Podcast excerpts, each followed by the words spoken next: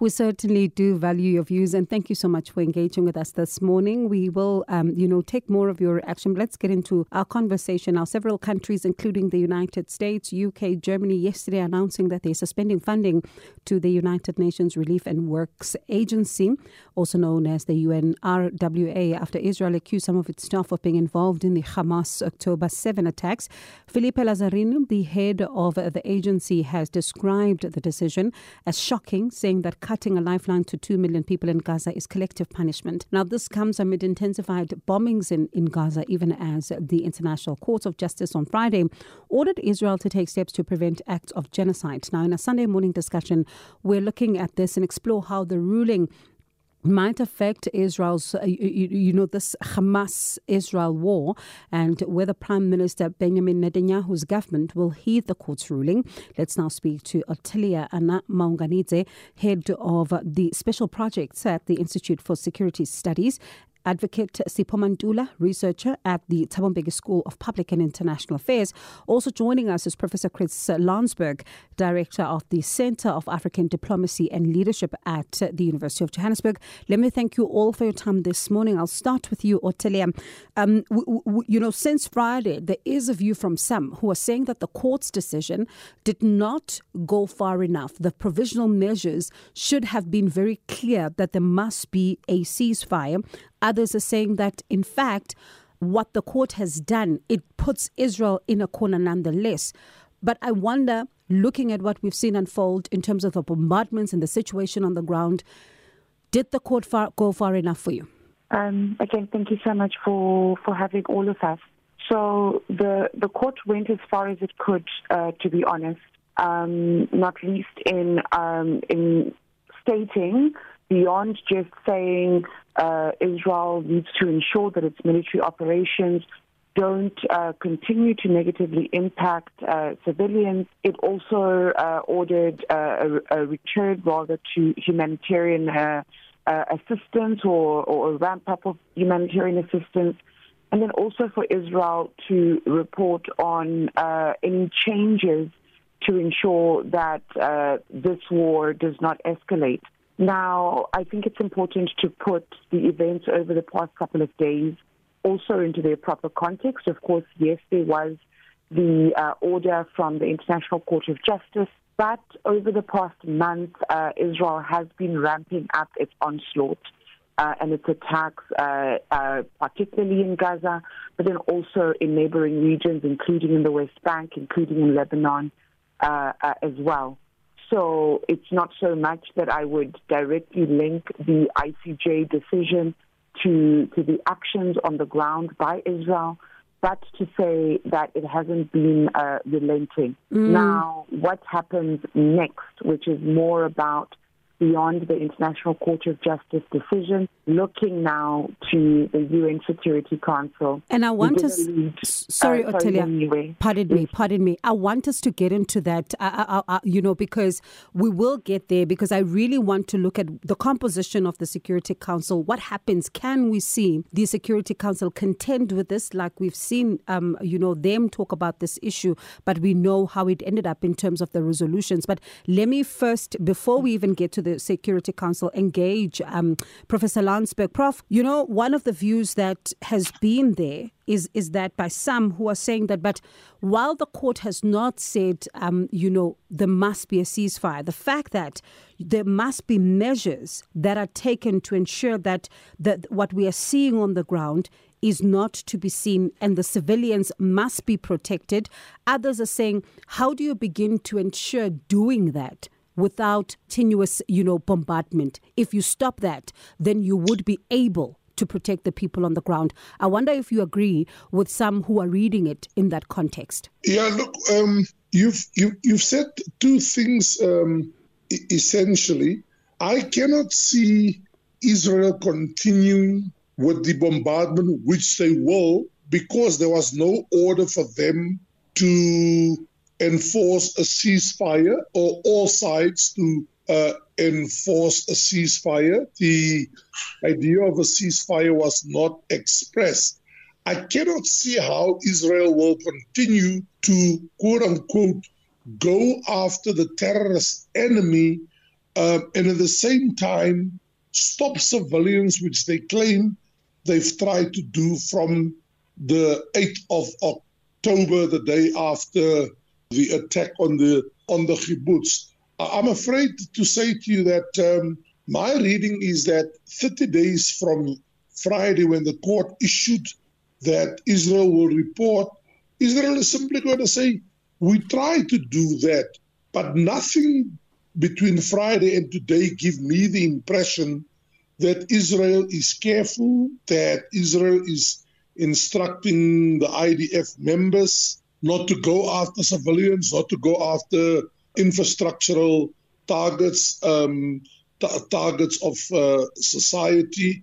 Um, so um, th- that for me is the unfortunate thing of the ruling, but the court stuck to the mandate uh, that what, what was given to it. The one political question we have to ask, and we already already saw the Ugandan um, uh, government reacting, and I don't think they're going to be the only one reacting to their judge. I've been very clear from the word go when I did an interview that these are political appointees. These judges, or, or although they are judges in their own right, they are appoint they are political appointees.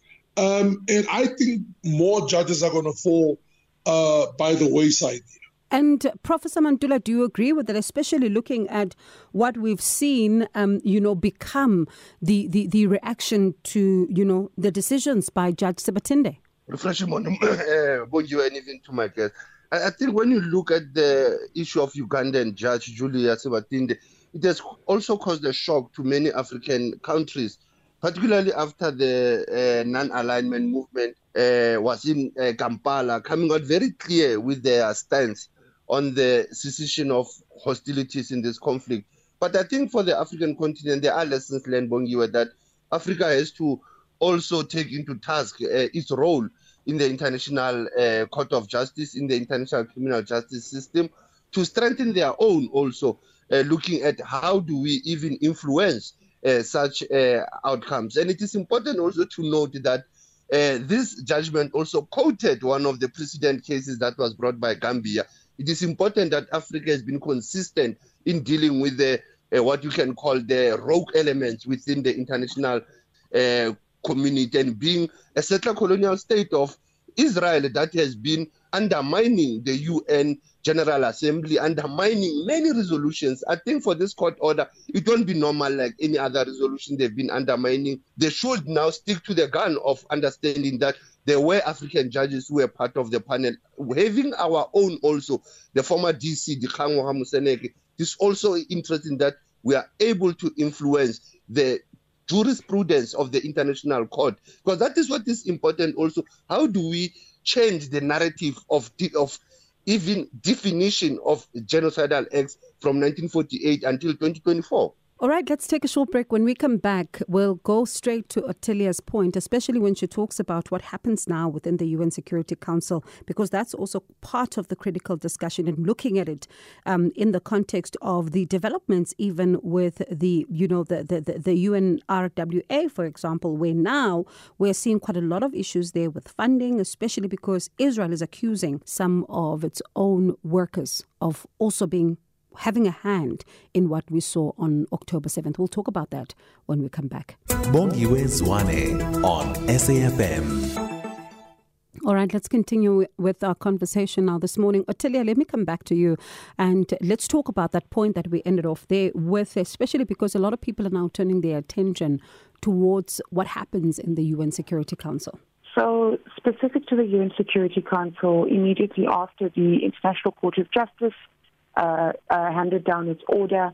That order has to be transmitted to the UN Security Council, and that's really for uh, enforcement, for implementation, but then also for follow on. Now, what can also happen is should Israel, as uh, uh, both um, uh, uh, has alluded to, should Israel not abide by the International Court of Justice uh, order, South Africa, for example, can then bring this matter to the International Court, uh, to, to the UN Security Council, or any member state of the, Geneva, uh, of the Genocide Convention to say, look, in terms of the UN Charter, um, Israel has now breached uh, this order, particularly on the provisional measures, and the impact uh, is dire.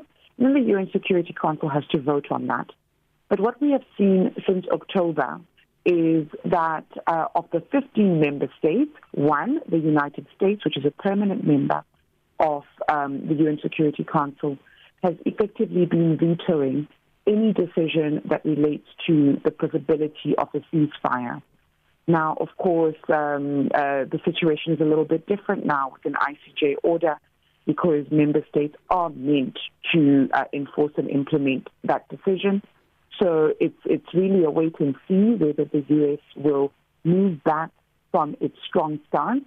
Of course, there's been other issues that have come up. You spoke to um, the the UNRWA decisions, where a number of countries, including the U.S., have indicated that they are going to um, either stop funding uh, UNRWA or hold back on their funding. At the same time, you've seen countries like Norway, like Ireland, reaffirm their support uh, of UNRWA. And uh, on the side of those reaffirming uh, their support, they're saying if indeed 12 people among the staff, over 30,000 of UNRWA, um, did act uh, together with Hamas, then you mustn't punish first all of UNRWA, but importantly, that you mustn't punish who benefits from UNRWA's actions, and mm-hmm. those who benefit are Palestinian people, both in UNRWA but also in the in the far uh, in the near Middle East mm. as well. Professor Landsberg, um, you know, there's mm. been a view by some who say that this particular case, what it has done, it has also kind of consolidated international opinion on what is happening in, in, in, in Gaza and, you know, drawn the gravity of the attention of the world towards the situation. But do you think right now that those allies of Israel who've been also, um, you know, you think about the United States, for example, supporting, aiding Israel, are going to be having some tough discussions with themselves, or are we still going to see more of the same? Yeah, I'm, I'm, I'm so glad you make the last point uh, that you're making and you're asking the last question because you started by saying there's a view that it's consolidated view um, views on Israel. How I would put it is the following: mm. that uh, not only did we have more than 20 countries openly siding with the South African view, in other words, the view that there were signs and acts of of, of genocide. There were genocidal actions on the part of Israel. More than 20 um, uh, countries uh, did that, right? So, uh, from that point of view, I agree with you. There's a consolidation of view. There's also uh, opinion outside the court, public opinion that has really rallied against Western powers and those who, who, who, who, who were reluctant to go for um, a ceasefire. But it's your second point for me that is the interesting one the divisions, and, and I said this um, uh, in an interview yesterday on a number of occasions, and this is not about who said what when. That's not the point I'm trying to make. But for me, it is not a surprise that the divisions amongst the Western powers are becoming so open that in the in the next few weeks uh, we're going to see cracks even amongst NATO members. A country like like Belgium, right, is is really going to be hurled over the coals for having gone its way. Germany, of all countries, that was openly siding with Israel. Germany has now appealed to Israel and say, please. We um, we plead with you to adhere to the outcomes uh, of the court. What does Israel do in the meantime? Israel puts overnight a gag, an order banning all ministers from coming on this ICJ uh, ruling for two reasons. For two reasons. They know they are angry with the decision, but the more they're going to speak out against it, the more they they're going to do what the judge said they should not do. Stop making these uh, genocidal type actions like um, uh, it's better to kill the Palestinians. You might as well destroy all the infrastructure. Don't give them water. Don't give them food, and so on. So even in the is- Israeli government, there are so much divisions that I'm willing to put my head out and say to you, I don't think President Netanyahu is going to survive um, uh, what happened here. So, in a nutshell, what I'm trying to say to you, while opinion in favor of the outcome uh, by the court uh, affirming that there appeared to be evidence of potential genocide on the part of Israel and they should stop it, including controlling members of the IDF who are the ones perpetrating this uh, um, and encouraged by ministers, and then they should stop that. What it has done, it is actually split Israel's decisions. The one member, though, that I can tell you is going to surprise us, uh, as my colleague said uh, just just before this, that uh, America is going to dig in his heels. America is going to uh, sharpen his political and uh, and, and and diplomatic sword. It's going to go after those uh, who support this. But this thing has has caused, in short, it's caused skirmishes and schisms amongst uh, the supporters of Israel for, for this one simple reason that America now itself faces the prospect of some countries and certainly mm. non state actors taking it to the court for being complicit. Yeah. in genocidal action. And the one thing the Western powers never ever thought would happen, certainly not overnight the way it happened, uh, uh, thanks to South Africa's actions, is that they will ever be accused of crimes against humanity, whether they topple governments or not and cause war or not. Sure. Um, and as we talk about that, Advocate Mantula, when we come back from the break, I want us to talk about what does this, all of this mean for us now as Africans, particularly looking at what is happening around us. What conversations do we have as Africans about what we are seeing in Sudan, for example, in the Democratic Republic of Congo, and what is happening mm-hmm. around the region. But I want us to talk about that after the break.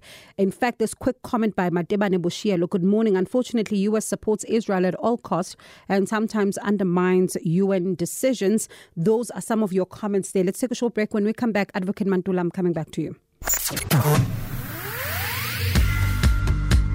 Sunday morning discussion on Weekend View.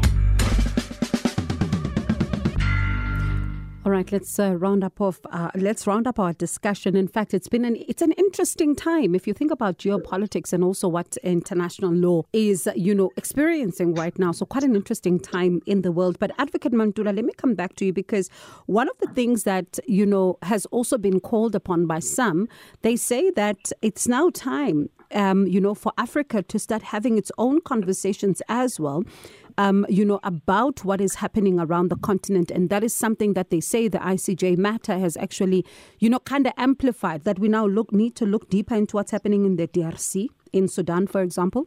No, definitely. You know, Sis Bongo, you, one has to understand that even with this ICJ ruling, what we have picked up, as you were saying earlier, we have seen tensions also among European countries. You can remember the case study of Germany and uh, uh, our neighboring country in SADC.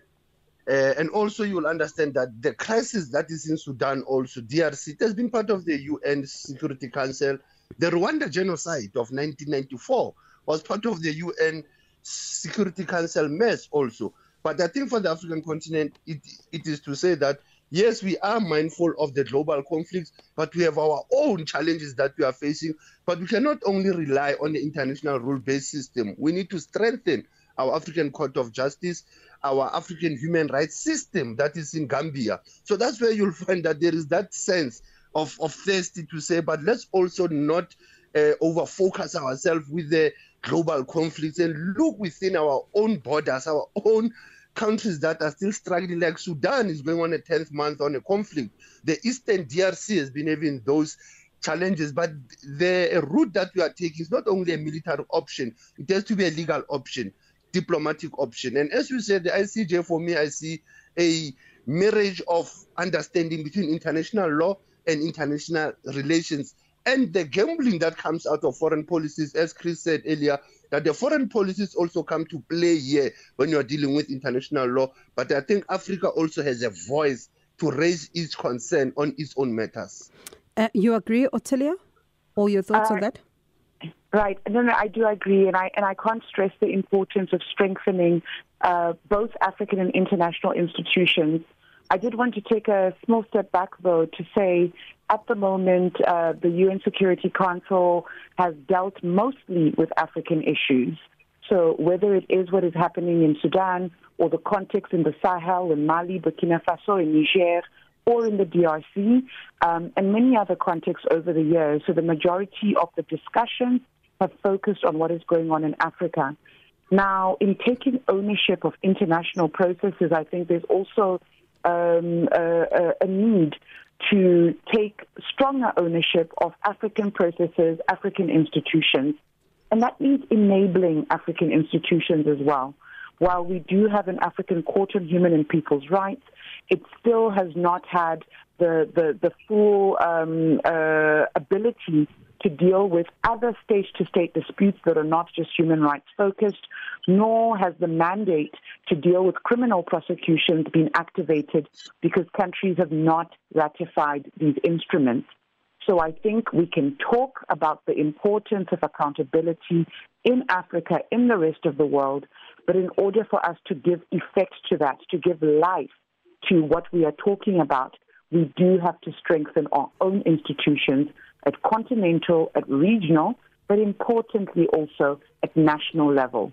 Um, if, if what we are saying is, regardless of where crimes are committed, be they those that, are, that reach to the level of genocide or not, that we are saying this must not happen.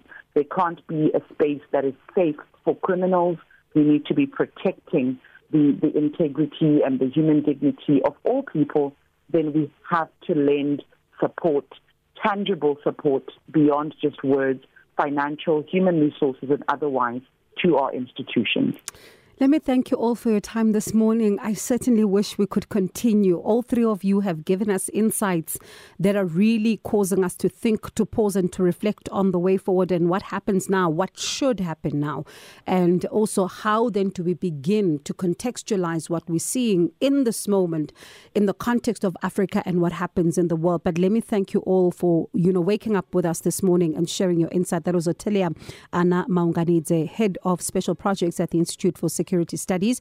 Advocate Sipho Mantula, researcher at the Thabo Mbeki School of Public and International Affairs. Also joining us for the conversation was Professor Chris Landsberg, Director of the Center for African Diplomacy and Leadership at the University of Johannesburg. Thank you so much also for tuning in and, and engaging with us, South Africa. We do appreciate it. Let's meet again next Sunday. Nomalizo Mandela is standing by from me and the team. Have a blessed Sunday. God bless.